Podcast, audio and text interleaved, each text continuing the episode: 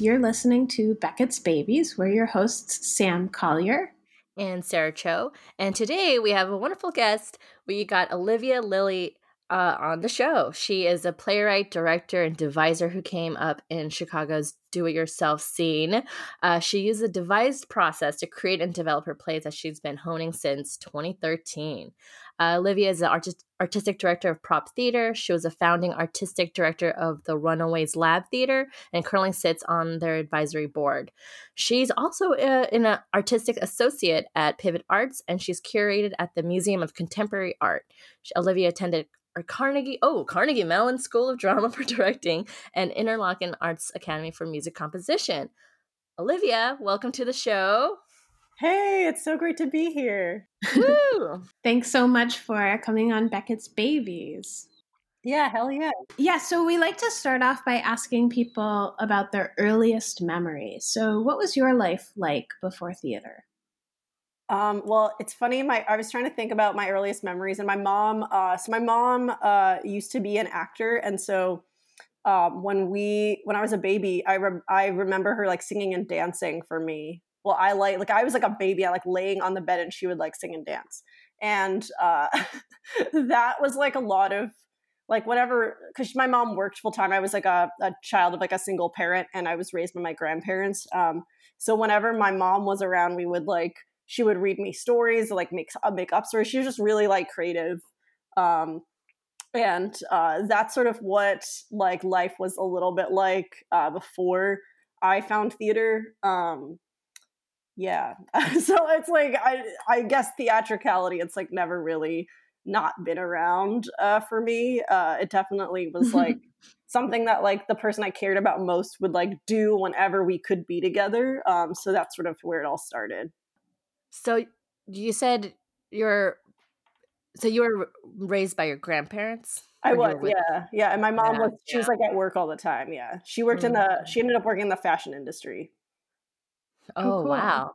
And where did you grow up again? The suburbs in, of Chicago. Suburbs of Chicago. Okay. Oh wow! So you so you left Chicago or you left to go to school, and then you kind of came back.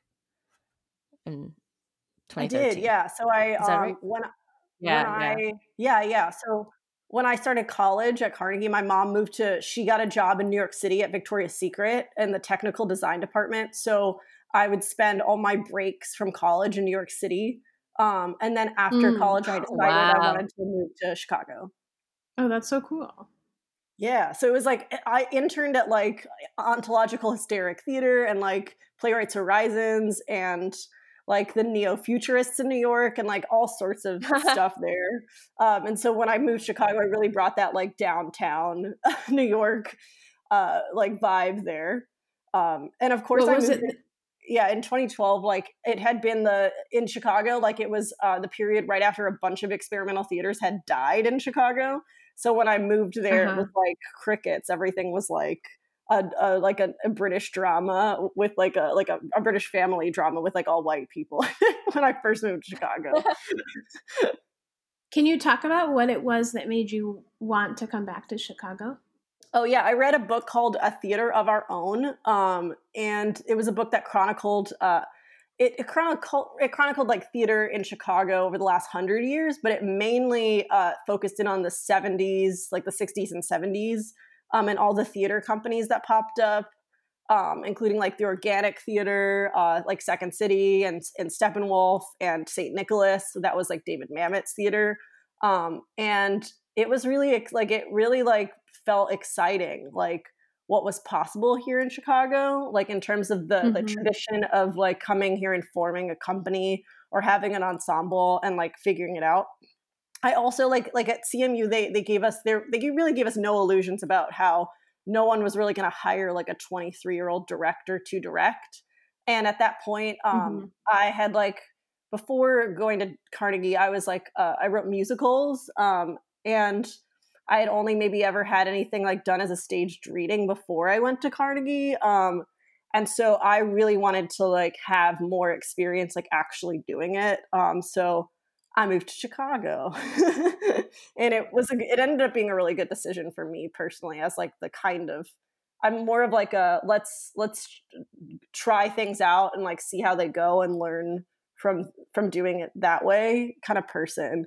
Um, so Chicago ended up mm-hmm. being a good a good choice. Though my I did like end up traveling a bit my first year in Chicago because when I moved to Chicago in May of 2012, there were no jobs. Like it was like right at the like height of the recession and like temp agencies mm. would like laugh at me about like the kind of work that I was expecting to get, I guess.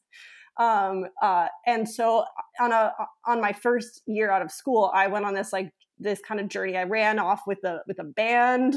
That didn't work out and then i ended up in san francisco and then i finally ended up directing one of my own plays in los angeles before moving back ultimately to chicago. Wow. Yeah it was a crazy like being 23 i was just like oh i guess i just like live on couches and like have to create any sort of like i have to like forge a sense of like normalcy upon this really strange lifestyle. Mm-hmm. Yeah and then yeah. Wow. and then i finally like the first time i ever had my own apartment was in chicago so that really like started to kind of set it apart from my experience in these other cities so from like couch surfing to like okay this is my own space now yeah like, like you could get a, a room in chicago in 2013 or 2012 for for $300 and it was like in wow. a neighborhood and you were like okay like if that can pay like wow i'm coming here we go Yeah. Yeah. I think that's one of the biggest that was one of the biggest reasons um, I remember thinking about after grad school about you know a selling point for Chicago is it's just so much more affordable than mm-hmm. than the coasts. yeah, it is. It's it's it's I mean they're all of the cities have their different pros and cons, I feel. Um and based on like i feel like it's important to think about like what kind of like per, like what kind of person you are when it comes to like choosing a city like where are the areas in which you excel like i particularly have a bit of an entrepreneurial bent to like everything i do and like that director element to everything i do so like i was like oh chicago makes sense for me because it is very diy or like build build your own like world whereas other mm-hmm. places have different modus operandi like you you have to like move within them in different ways um, so i mm-hmm. like I'm, i have a lot of respect for people that are like doing the hustle in a certain way and like la or in new york or like in any of the other like awesome regional cities like atlanta or or like san francisco or minneapolis like it's kind of, it's kind of cool how america has so many different options for like different kinds of theater makers you know yeah so I'd love to learn more about prop theater. Um, where did the first of all, where'd you how'd you come up with the name? Um, oh, and oh, so prop can you tell theater, us a bit? Yeah, yeah. So prop theater was uh, formed in 1981. I was not there. Oh, oh okay, okay. Yeah, uh, well, when I first moved to Chicago, I had my own theater company called the Runaways Lab Theater, um, mm-hmm. And I ran an ensemble that was like a devising ensemble for like three years. Um because um, when I first moved to Chicago, I was like, I'm gonna like be like Liz LeCompte. I'm going to form my own Wooster Group. Like that's what's gonna happen. Um, and so I did that for three years, and I ultimately felt like that wasn't the perfect way to make. That wasn't like the right fit for me. I didn't really want to be with the same people uh, continuously forever.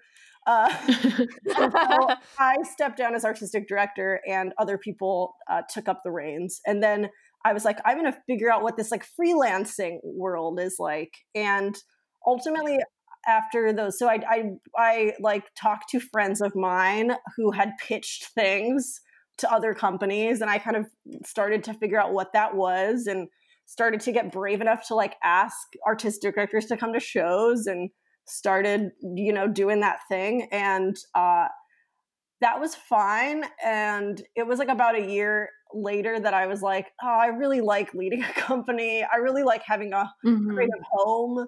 Uh, I do like the producing aspect um, because something that I would often feel while I was uh, pitching projects was like I was unsure how the company was going to be running like during the project like i, I would it, it was just I, I would get I, I get a lot of like bad vibes of like I don't know if this place is organized enough to pull this off, you know, because like I just I had been doing it so so regularly for so long in Chicago that I could I had a sense of like what people should be planning and what they shouldn't be. So I it was hard. It was really hard to take my producer brain off.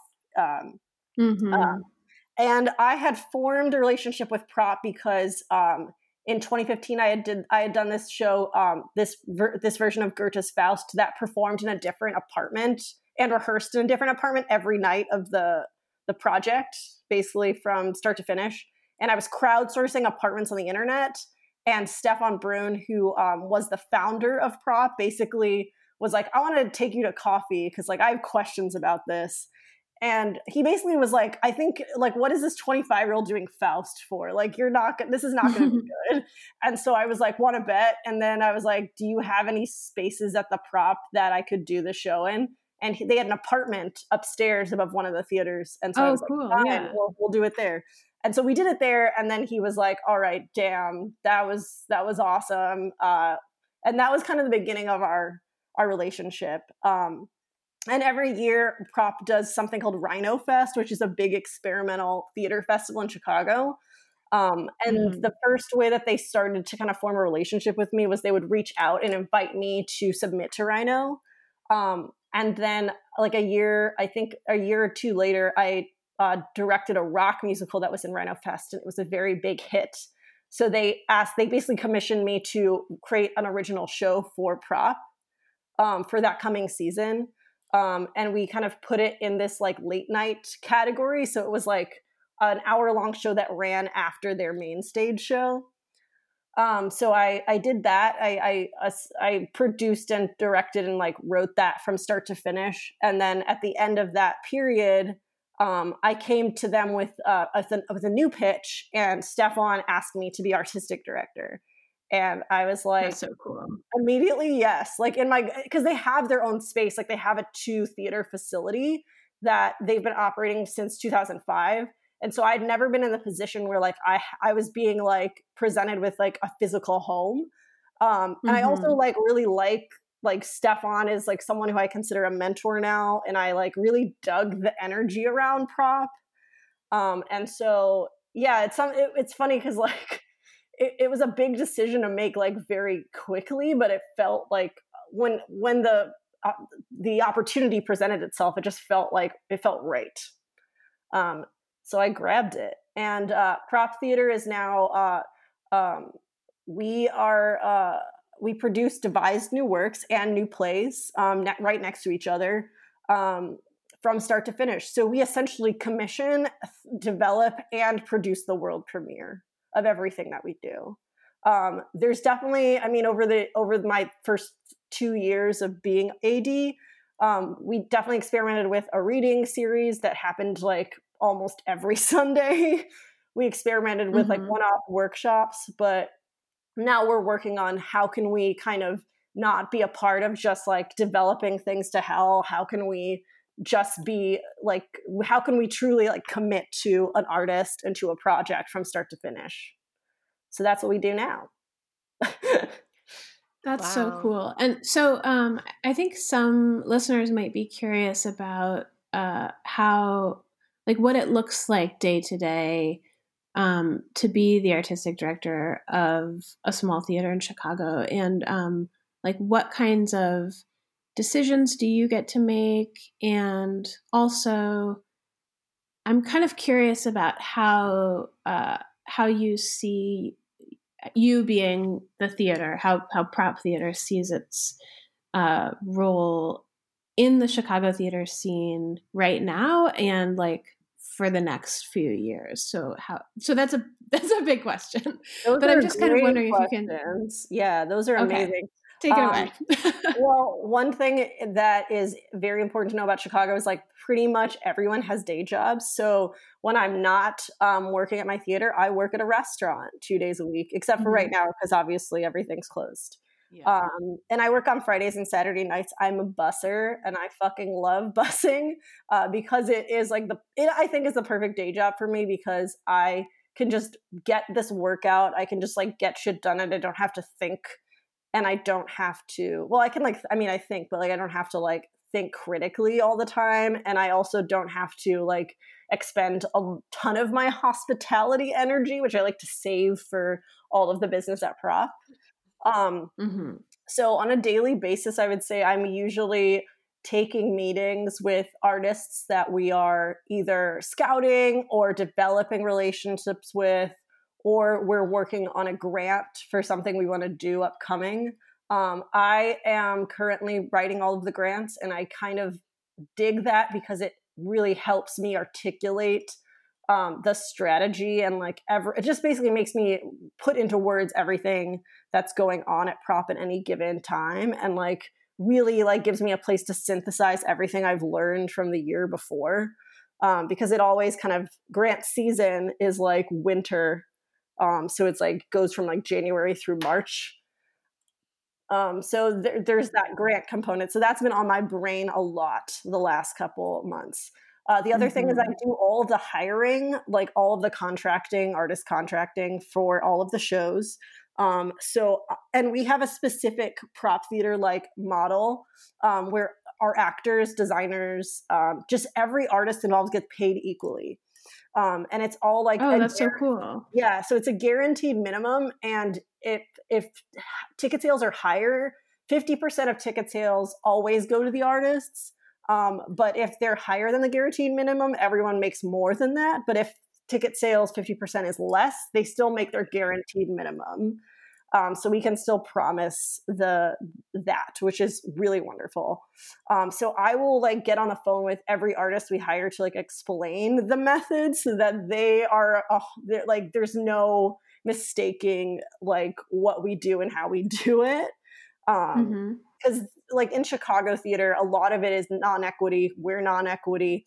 There's a lot of things going unregulated, so we have to kind of make up for that unregulation with creating our own rules and structures um, so that our artists can feel respected and will know like where to go when they're having issues um, so that's another huge factor of things i do is like things involving contracts and artist relations um, i'd say then the third component is uh, i'm always out scouting um, directors and, and writers and just artists in general. But then also, I'm reading plays, um, and that is uh, something I love. Uh, and mm-hmm. but it is hard because like there's i definitely need to like gather the plays over time and then like like right now during quarantine i can finally like sit down and be like okay i'm gonna i'm gonna go through these two things today or i'm gonna go through these three or i'm gonna just knock out one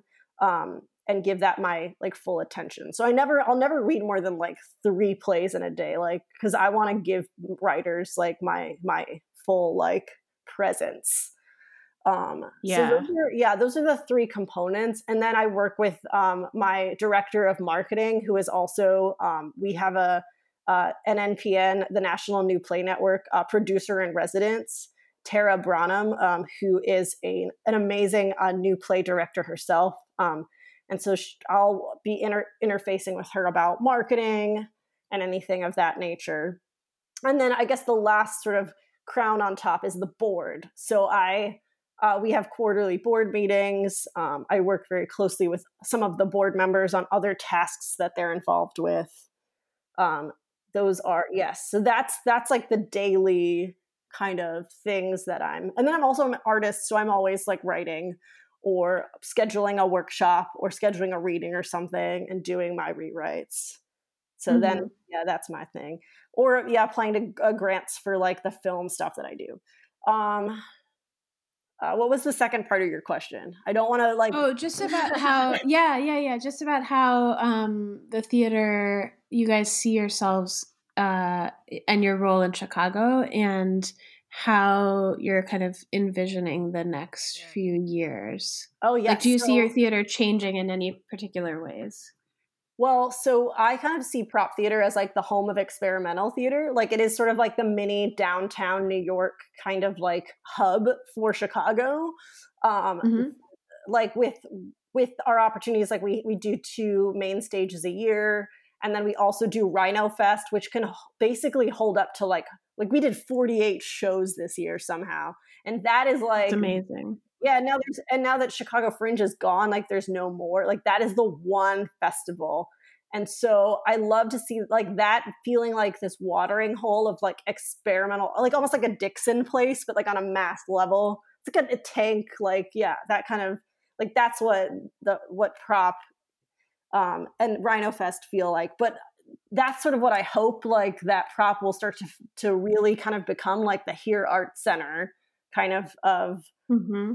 But also, like I love Ars Nova. Like I, I pull. It's funny. Like I pull a lot of New York references all the time because I like tr- kind of try and keep my eye on like some of those theaters that I like to study kind of what they're doing and kind of infuse mm-hmm. that. Yeah. Um, I mean, we are at, at Prop. We are uh, we have some really cool things on the horizon. Like we are hoping to on the DL. I mean, I it's public, so but like we're not like this is secret for everyone who's hearing. But like we're gonna do a capital campaign where hopefully Prop Theater will buy the building from the owner and then do all the necessary renovations to really like make it so we can just like own that place. And oh that that would be amazing. Yeah and then hopefully my stipend will increase and like everything. So those are like my like in terms of like the big vision of like where it's going first we need to like own it we were doing the work mm-hmm. that we're mm-hmm. doing but then we need to own it and then we can do even bigger like more like like holistic vision shit but yeah that's that's kind of where I see it. Yeah, we're, we're kind of like the goth girl, and the we're like the weirdos, like in the corner of Chicago theater, like just like flicking a lighter. awesome. So let's uh, pivot to your play, Di- Diary of an Erotic Life. Um, would love to know, you know, what inspired you to write this play? You know, what was the um the ideas behind it, and like what was the process like? And it, was it with so I'm guessing it was commissioned through Prop. Is that yeah, right? so um, we started. It was it was commissioned. Um, it was going to be um, opening this April. Obviously, it's postponed um, because of uh, COVID.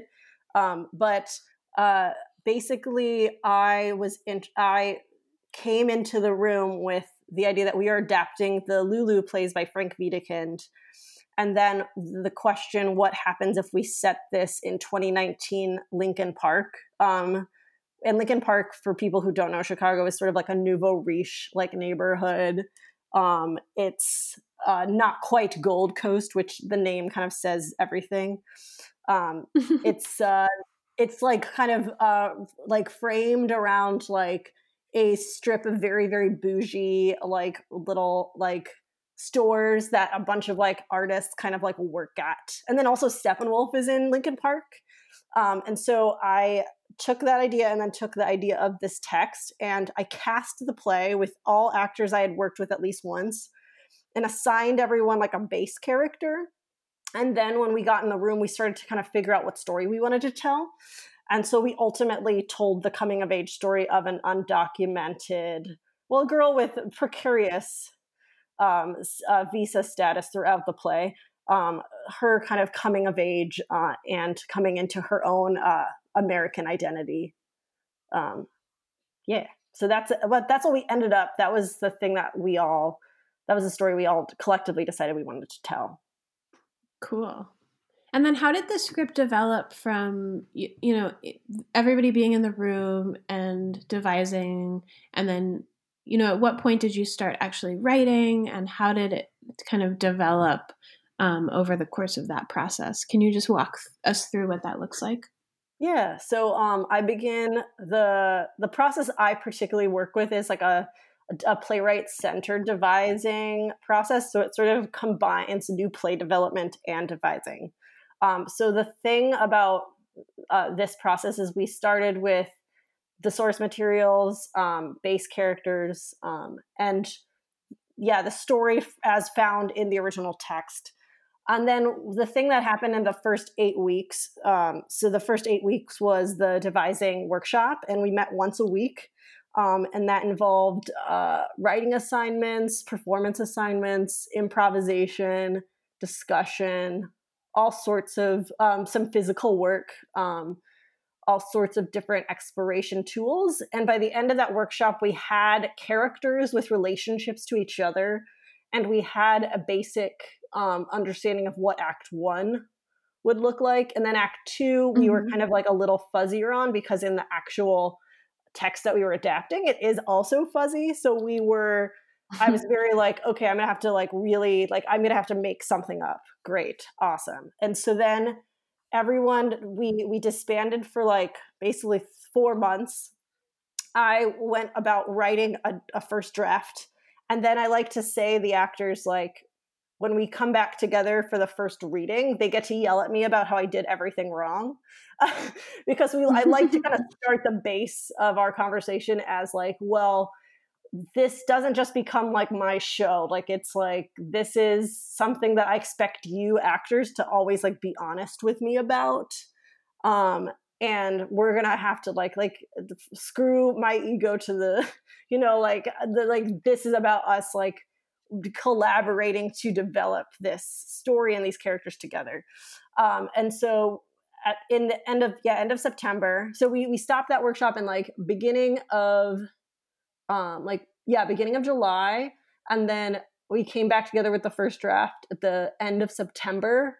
And they responded like we, we read it and we like it was always like and, and it's like always in my first reads the play's like two hours like two and a half hours or something.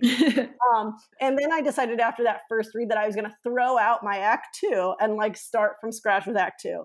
And so then i started meeting individually with the actors and the first person i met with was uh, the actress playing lulu um, who is uh, this dope actress. Her name's valeria rosero and she's an immigrant from ecuador um, who grew up in logan square um, and uh, she really gave me a lot of insight into parts of the undocumented experience that I didn't quite I didn't quite understand yet, you know. And we had like a nice like two hour, two three hour conversation, and then with uh with sort of her blessing after I kind of sent her the first rewrite, like the first scene of Act Two, she was like, "Okay, I really dig this new direction. Let's go for it." And so I I started I started off running, and then uh, I think a month later we had the second read, and everyone was like, "Wow, it's gotten so much like that's so much like that's so much better. It's getting on that right track." And we started to kind of hone in on different parts and different different relationships, um, and kind of chip away at them. And I had two. I basically have two, like a dramaturg and a writer's assistant, and an AD and so all of those people were kind of working with me to like chip away and the actors. So i felt really really like everyone was just like in this together working working out all of those deets. Um, and we got into like a, we started rehearsals in early march. So we were about two weeks into rehearsal when um, we had to postpone um, but those first two weeks were awesome. We, uh, I, I, did so much cutting. It was great. I love that. I love when I'm like reading a scene. I'm like, all right, I got some cuts for you, and they're all like, yay! you know. Um, so yeah, that's where we that's where we kind of have left off. Uh. And are, are, you guys trying to do any kind of um, like virtual rehearsals, or is it all just postponed? It's all postponed. Um, I mm-hmm. have been like a little, it's because we were getting to the point where I was like, oh, I really can't wait to see Act Two on its feet so then I can really respond to that. Um, and it would be, I think, too emotionally hard right now for me personally yeah. to like go back in right now just because it was like, yeah, it was like we were we were rolling towards opening. Um, and I felt like the work that needed to be done next was really like seeing things on their feet and living them on yeah. their feet. And so I've been trying to work on other things that are a little bit not as far that are not as as far along in their development. Um, that I can do more. Yeah, like I've been trying to do that kind of work during during this break, so that when I come back, it'll be like nice and fresh and like. I mean, I've been talking to all my actors, but it's been it's it's nice to just let them be humans also I think yeah, like, totally. I, I want to respect like where they're at too. Um, but yeah, but part of it is like I mean, some sometimes people are like, oh, maybe we could do a reading, and I'm like, I really, I can't. I can't. Soon. No, I I don't I don't blame you. I mean, I think that's a completely legitimate decision and you know, I think there are lots of good reasons to do theater virtually, and then there are also lots of good reasons to wait for when it can be face to face again. So, mm-hmm. um, you know, and and every process is different, and every piece of work is different. Totally. Yeah, it's right now it's just living as like my the promo photos we took like that Saturday before or that Sunday before everything kind of shit hit the fan. So my uh, background on my computer is a lovely um, promo, promo image from the show, and that's really nice to see. mm-hmm. It's a nice reminder, being like, "There is a show.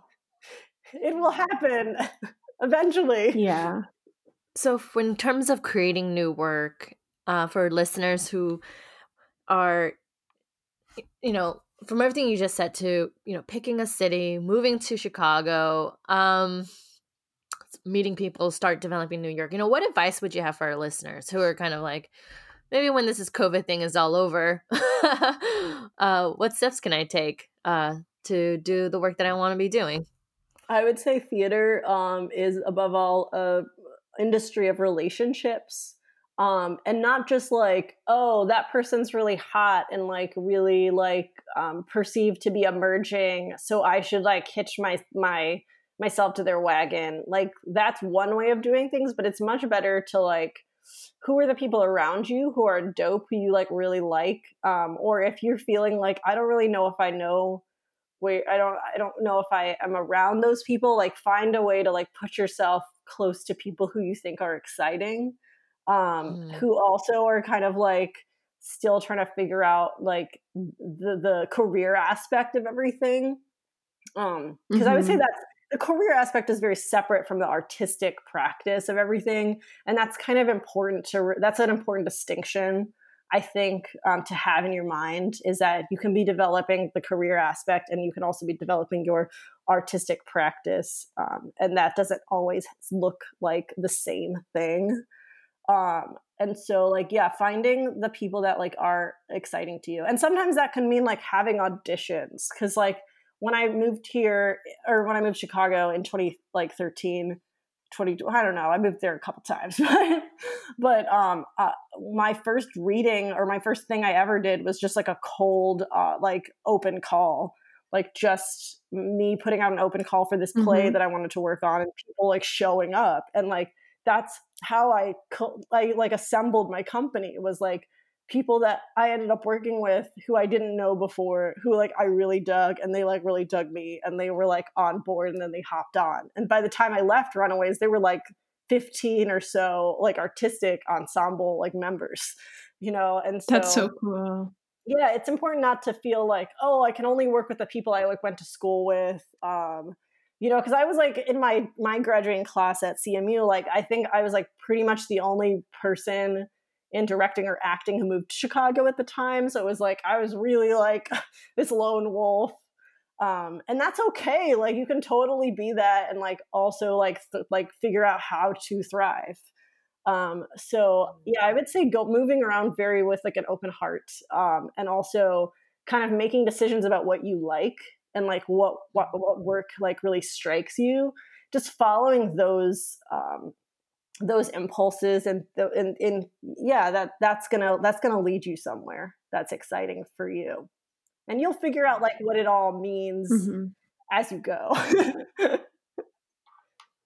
What you just said reminded me of something. Um i don't know if it was like a teacher or a ted talk. My my life is blurred right now. But you know i just remember the thing i remember hearing and learning is like the the the real power is like it's the ability to see the the strength like the people's um what they're able their capabilities and then connecting them with the people. You know like being like oh we could do this. We could create this. We could work on this and you could this person will be so great with this person. Like seeing mm. that more so than like oh um I have money. Here's some money, or like uh, I, uh, like I, I have this pedigree or whatever. It's like the just that ability, no matter mm-hmm. who you mm-hmm. are, that you you could find and seek out and connect is like that's where I think what you're just me thinking made me think of is that that's the real power in collaboration and that like connect people with other people. Mm, yeah.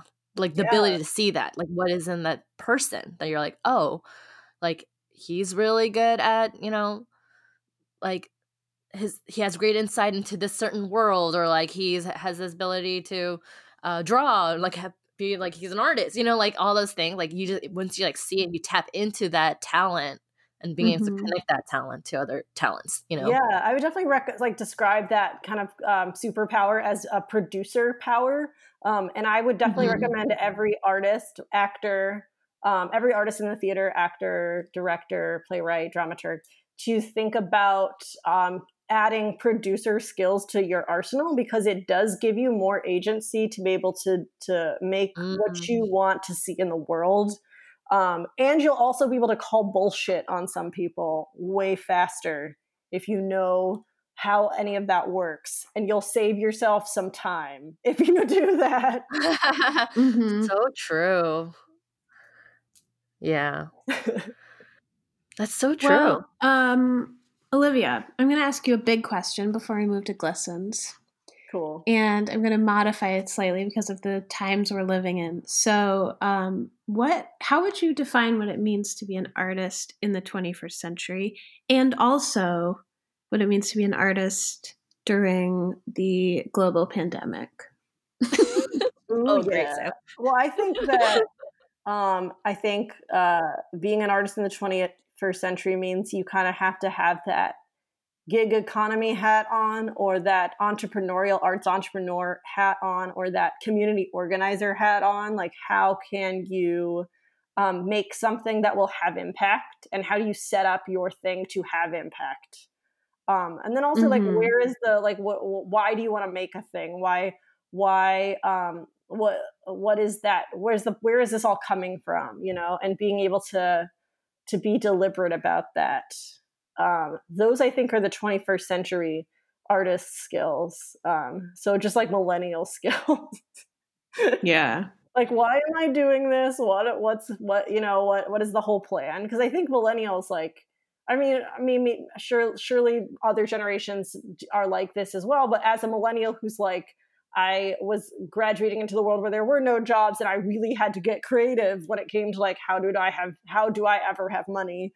Um, we have to be particular about like everything we do including like we have yeah. to make sure we eat as well um like so we are very millennials i think uh, overall unless you like regret, you like have worked for google since you graduated or something we uh, are very intentional about how we do stuff and what we do um and i think that that has like really infiltrated especially since like uh, with the birth of like Napster in the early 2000s, like that really took away oh gosh, the Napster. power of like record companies, you know, like suddenly it's like, oh, musicians had to figure out how to make money outside of just like selling a record. Like it really de like stabilized the industrial complex. And um, yeah, that's exciting. And then what was the uh, second question? I'm sorry. well, yeah, so that's a really nice lead into. So, given that uh, being a 21st century artist necessitates, you know, being a gig worker and being an entrepreneur, um, how can an artist, what does it mean to be an artist during a global pandemic when everything is closed? Oh, man. And I think it's half. We all have to stay home it's half like i mean it's funny because it's i've been kind of like as i listened to the one the podcast you did last week and it's been interesting i'm excited to hear the one you do next week and hear what people because i'm sure you'll ask this question again and everyone will respond. Um, but at this point i'm like i think it's half taking care of yourself and like being alone. And then there's the other half is like how can i help other people on the internet right now? Or at least i've been trying mm. to like go like well okay, I'm okay. Like, but like, so for example, Prop just put our um, live stream of our fall show on the internet for free. Um, and I gathered. Oh, that's amazing. but I, and and I felt weird about like if we had to put like either a paywall or like uh, or like a please donate to prop here because I was like I don't want prop to just profit off the work that these artists did. So I gathered as many like Venmos from the artists as possible, and so on the website it's like here's the show for free, and if you want to donate, donate to these people directly. Oh, cool. So that there's no like mistaking where the funds are going. Um, um, so that was like, I feel really good about having made that happen. That feels good, you know? Like, uh, and then I was on like, I was on my friend's like storytelling, like game show last night, like their live stream storytelling game show. And I was raising money for a performance artist friend of mine who has COVID. And that felt good too. I felt like kind of terrified because I'm not a performer. but I was like, I'm going to do it Mhm. because it'll help somebody. So I, Mhm. that's how I've been like trying to think about like, look, if I'm gonna be making art on the internet right now, it really should be about someone else. Mm-hmm. Well, and and that we have we as theater artists are used to you know changing our strategies really quickly or figuring things out by the seat of our pants, and so um, in a way, maybe in a way, uh, we have a lot to offer in this time. Yeah, I think I think I uh, part of me is like not that shocked by this kind of way of life because I'm like I uh I try and like live pretty frugally as is and like work uh, jobs that make me money as little as possible so I can like spend the rest of the time writing and like doing my prop work. Um so there's like only a for me personally it's just a slight adjustment except for like the fact that I don't have like regular income coming in.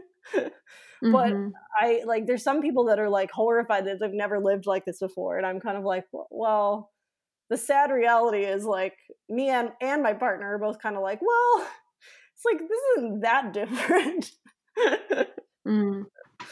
except for the gathering in in places like cuz that's obviously like as a theater artist that's like my my like that's what's going to make me give and bring me comfort yeah. And, like and so Totally. being not having that is like that's the like crazy emotional shock because i might not have a lot of money but i can gather in bars in in theaters in places and that's very like it's a very much the chicago way also is like chicagoans love to gather they love it around everything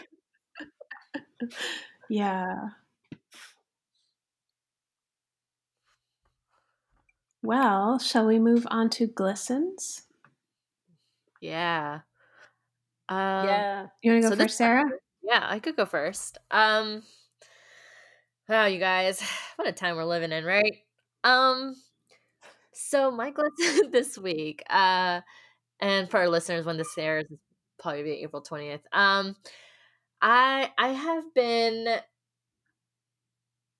just I don't know, like I just feel like my time my life has just been on a weird standstill, but um there's a couple things that pop into mind. One, I read an um a New York Times article. Have you guys heard of this place? I feel like I maybe someone I know is participates. If I like called the Wing or like Wing, it's like No. New York. Did it, New York Times with this crazy like feature on it, but it's basically this place which is like promotes women's like feminism and stuff, but it's like it's if you see pictures, it's like very Instagram worthy. Like it's like pot like pink and like designed and it's so uh, hip and cool and trendy and like people like um Mindy Kaling would come and you know just like th- that would all gather and like talk about you know feminism in a way right? But then this whole article was like about um how um like they they tout these like ideas and values but like their own workers who are all female and they're all like people of color are not being paid well or like they're not they're being treated horribly by these like by like these wealthier women you know? And i'm just like that is just so insane. Um so that's like i just read that recently this week because it was like recommended to me and i was like thinking i just just like thinking about like tech worlds in general just Mhm. like right now it's like instacart and uh like Amazon that's like shipping, but then they're like their workers aren't treated really well and and like I'm just like sorry guys, I'm such a downer. but I'm just like seeing the, the flaws of like all this like yeah. what's like they're all coming up and and just it's like because I'm not like moving up and about, I'm just like in my home. I'm just like sitting. I'm like seeing it all bubble up, and I'm like, wow, we live in a very horrible world. But I'm trying to be optimistic.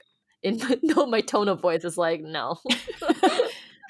Yeah, I know. Well, we all have a lot of time to dwell on depressing things. So, you know, I think there's got to be a balance. I know, and I'm also crocheting a lot. Like that's That's good. yeah, I'm trying to do both.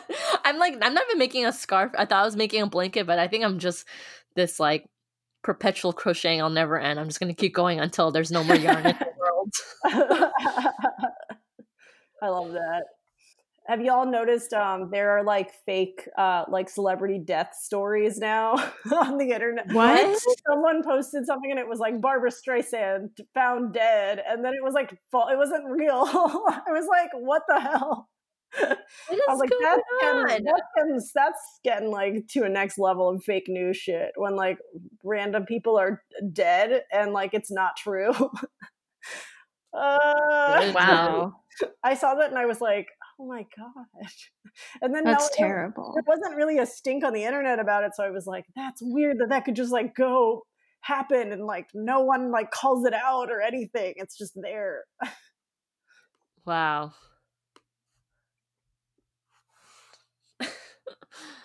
Um, Olivia, do you have a glisten that you'd like to share? Um, so that it's uh like things that we've been following, right? Yeah. Or something that whatever comes up. Something that happened the week this week, or something that that stuck with you. Oh yeah, I've been following a friend of mine. So a friend of mine who's this performance artist, she has COVID, and she's been making all these Facebook Live videos, um, updating us on her progress. But also, she's uh, Wow. at one point she made she wrote she was feeling really great, and she wrote a poem about COVID, and it was so good. And she's really like it's like she's really like creating a narrative out of it. Like she's really battling the monster. Um, like they yeah they are really like just owning like this experience in a really exciting way so i've been like following that it's like yeah in, in an age where we're like watching all this like reality tv um and we can Mhm. like follow those characters on like their their instagrams and things after the show is over i feel like some of my friends have been turning into like these almost like reality tv stars for myself uh um, so that, yeah. And then another friend of mine who's an actress in Chicago just decided she was going to make tamales for everyone and deliver them to their door. And so she did. That's amazing. I know. I was like, oh my God. So her name's Sonia Lynn Mata. She's awesome. Um, and she just, yeah, she was like, you don't have to give me any money. So I gave her a beer, but it was wild. Wow. cool. Okay, Well, I want to my real quickly. Yeah. Sorry. Now I I have also another glisten I want to add. Is yeah, tell us. what we think of was because is the Cuomo brothers. Oh my gosh, I know, amazing. I just can't. I can't not stop watching those two interact. I'm like, you guys are so funny, and because only because Olivia, what you were saying about your friend, because um, made me think of Cuomo brothers because Chris Cuomo had the COVID and he's like still doing his show prime time and it's like still and talking about his progress and um yeah so i was just like i've been following those brothers and i cannot stop following them i just like every time i see a clip i'm like i have to watch it like it's the only delight during this time just like their their whole like banter towards each other oh my god it's so yeah. funny Romance. real bromance right there I haven't watched it. I'll check it out. yeah the Uh, well, my glisten is I got really sick this week and um, I'm feeling much better. I think it was a stomach bug. But um, what got me through, you guys, was Powerade. And I am my neighbor brought me some Powerade when I was like super dehydrated and couldn't eat anything. And I'm pretty sure I'm alive because of Powerade. So I have a new place in my heart for Powerade. Praise Powerade. Praise Powerade. What, what was the what was the flavor? What was the the drink? Uh, orange. I had Mm. orange and the yellow one. I think the orange Okay. was better. yeah. Yeah, that's good for you, Sam. Thanks. Powerade. Oh wow. Well, Olivia, um, where can our listeners find you or Oh, learn about? um, Po- Yes, I have an NPX profile, Olivia Lilley. Um, and then also I'm on Facebook and Instagram. Uh, Facebook, I'm Olivia Lilley. And then Instagram, I'm the Olivia Lilley. I know. I, I, I tried to change it and then I was like, nah, this is great. Fuck it. Girls can be confident. awesome. We'll make sure to link that in our um, social and all our posts. And wow, this is incredible. Thank you so much for coming onto our show and talking and reaching out to us. This is, I'm so glad this all worked out. Yeah. me yeah, and good luck with your show when it does open. Thank you. Um, when you guys have a new date, yeah, Yeah. we'll definitely let everyone know about it. awesome. Thank you so much. It's so lovely to get to chat with you, folks.